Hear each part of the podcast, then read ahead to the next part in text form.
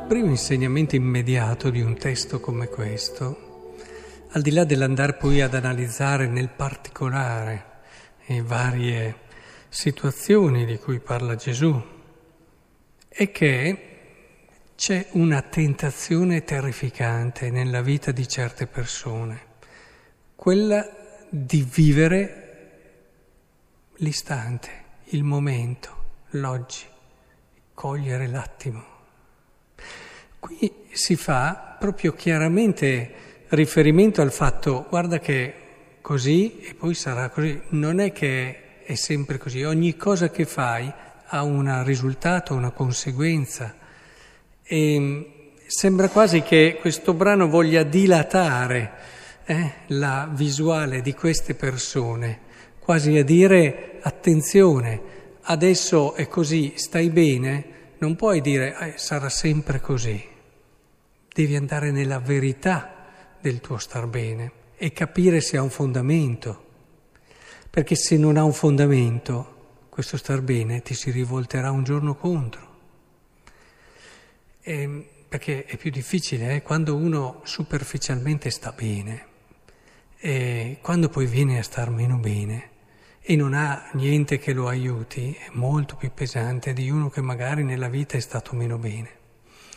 E quindi ti si rivolta. Qui sto affrontandolo da un punto di vista anche umano, questo discorso di Gesù. Poi chiaramente c'è tutto un orizzonte di fede che aiuta poi anche a vedere, ma già dal punto di vista della vita, di tutti i giorni, della vita concreta, già queste parole ci dicono stai attento, non vivere l'attimo, non vivere l'oggi. Il problema a volte dei giovani è questo, che se riuscissero a guardare un po' più avanti, è l'età migliore, quella dell'essere giovani, per non accontentarsi del fatto che adesso la salute ride, che tutto va bene, che alla fine si divertono, stanno bene, poi ci penseremo alle cose. Come insegnano i grandi educatori, è lì che si, cre- si, si mettono i fondamenti della vita futura. E, e, sarebbe, e quando un giovane ha questa capacità di vedere oltre, di guardare dando un significato, dando anche, cercando la verità di quello che sta facendo, aiutato chiaramente anche da chi e adulto, da chi ha avuto più esperienza, beh, allora può davvero eh, dare un orientamento positivo, decisivo alla sua vita. Quindi credo che sia importante che, adesso no, oggi non voglio entrare perché voglio parlare più di una cosa in particolare, in tutte quelle che sono le varie situazioni, abbastanza chiare però.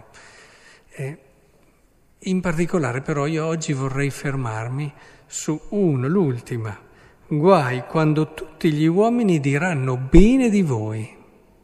Hm. È un po' un problema, perché io penso ad esempio alla mia situazione, ma poi possiamo vederla anche di tanti altri. Eh, se tu vuoi far passare qualcosa è chiaro che gli altri devono avere fiducia in te, devono vederti bene, c'è poco da fare. E, E poi dopo ci sono anche quelli che magari sono un po' lontani, che hanno una percezione anche di certe cose, quindi con loro in modo particolare devi cercare di essere ancora più disponibile e almeno diventare simpatico e non pretendere magari che possano cambiare per quello che dici tu la vita.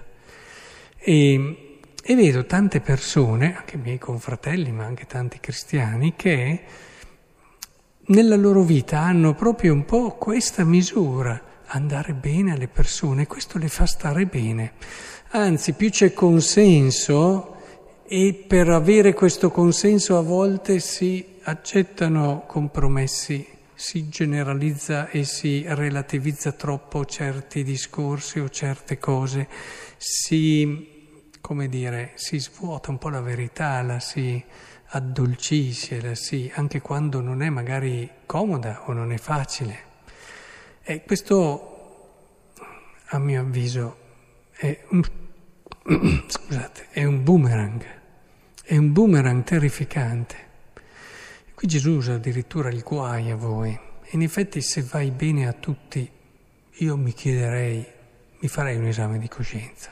Quando si va bene a tutti? Poi è chiaro che bisogna evitare l'altro estremo di quegli caratteri, persone caratteriali, orsi che alla fine eh, se ne infischiano di tutto e di tutti, anche questo è sbagliato. Perché anche, anche gli altri possono darti tante indicazioni importanti e utili.